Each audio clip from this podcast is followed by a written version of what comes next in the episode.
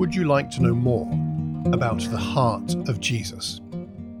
If so, you've come to the right place. Welcome to the Kingdom Come podcast from the Thames Valley Churches of Christ.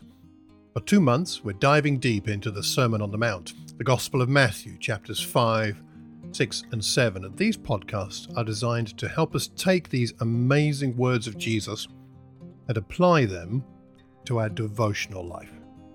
Now, on to today's scripture Matthew 6, verse 10.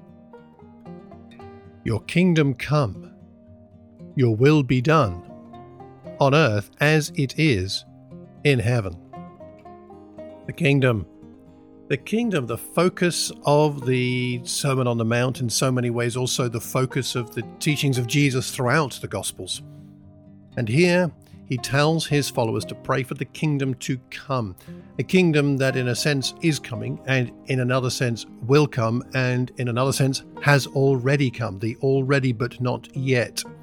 As it is said, this is not just about a what they make they call an eschatological idea, in other words, that the kingdom comes at the end of time. It's more than that. It's about your will being done now on earth as it is in heaven. And this is the point of the Beatitudes and the teachings of the Sermon on the Mount is that we live out the kingdom here, showing the world what the kingdom really is like, because it's not spatial.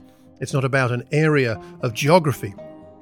It's about surrendered lives, joyfully surrendered, to live differently so that we can show the world who the king is. The world needs to see this king. The world needs to come to know this king, King Jesus because only in Him is there freedom. What an opportunity we have. What a, what a privilege it is to live the kingdom now, to bring about God's will on earth just like God's will is done in heaven. We want God's rule in our lives now. We want that rule to spread, to move towards ultimate fulfillment.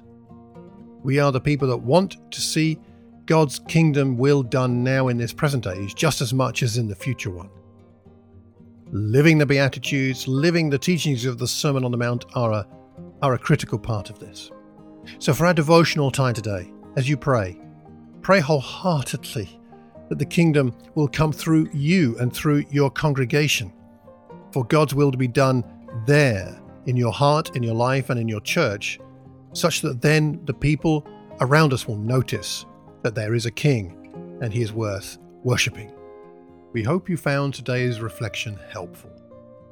If you have any questions or suggestions, please contact me on malcolm at malcolmcox.org. Until the next time, let's pray. As Jesus taught us, Our Father in heaven, hallowed be your name. Your kingdom come. Your will be done on earth as it is in heaven. Take care. God bless.